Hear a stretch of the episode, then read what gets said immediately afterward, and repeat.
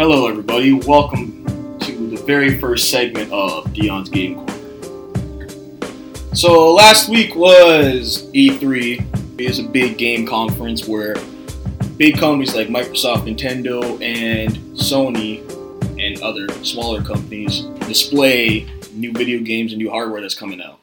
So, to me personally, Sony killed their conference. They rele- they're releasing God of War 4 coming out next year, a new game called Days Gone, which is Sons of Anarchy meets The Walking Dead survival game, pretty much. VR was a big thing this year for Sony. They're releasing so many more games in VR. One of them, which I in particular I think is weird but could be really cool, is Batman Arkham in VR, which is gonna be ridiculous. And also Final Fantasy and Resident Evil 7, all gonna be in VR as well.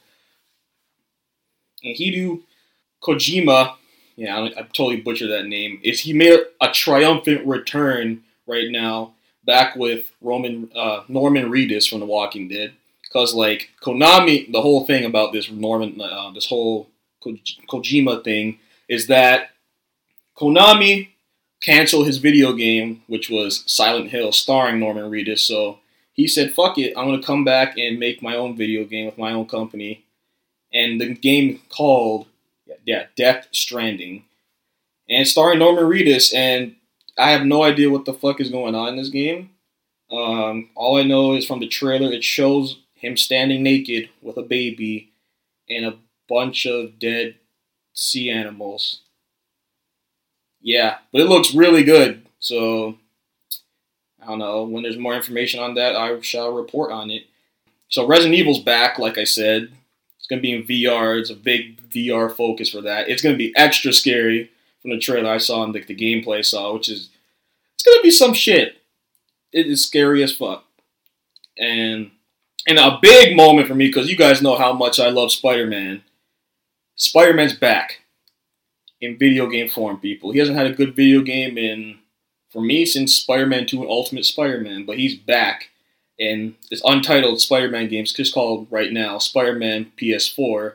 And yes, it is a PlayStation 4 exclusive because, you know, Spider-Man is owned by Sony. So, yeah, if you have an Xbox, that's rough. Just go to your friend's house and play Spider-Man. Simple as that.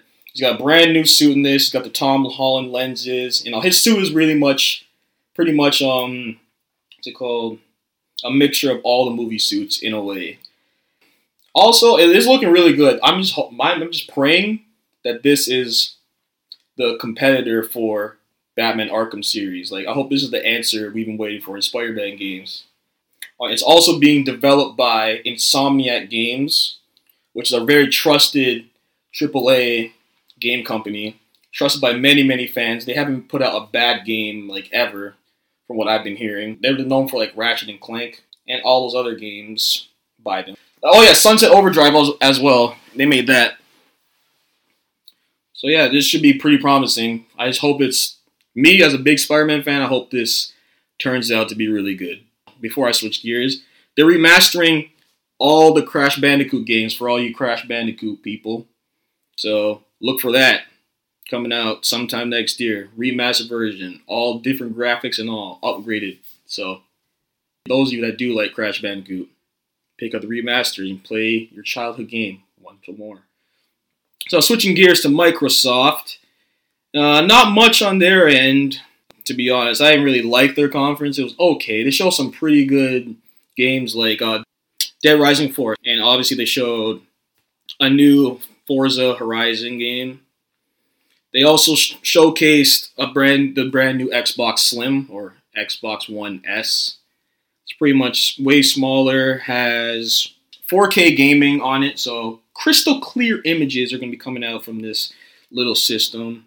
It's 40% smaller, and it's overall just better than the big VCR thing we were given before.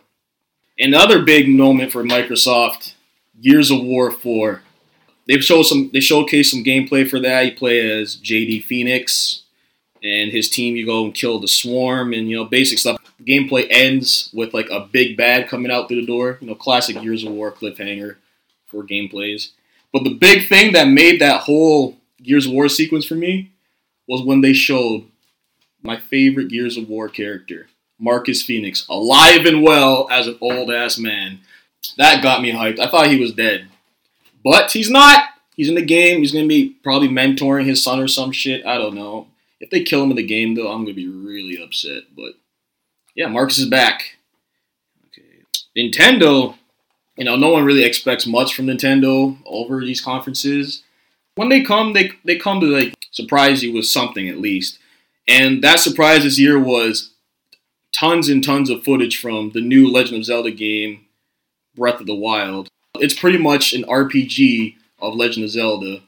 It's really open world, like it's like the Skyrim for kids, pretty much. Beautiful. You can climb mountains, hunt, get armor, level up, and stuff like that.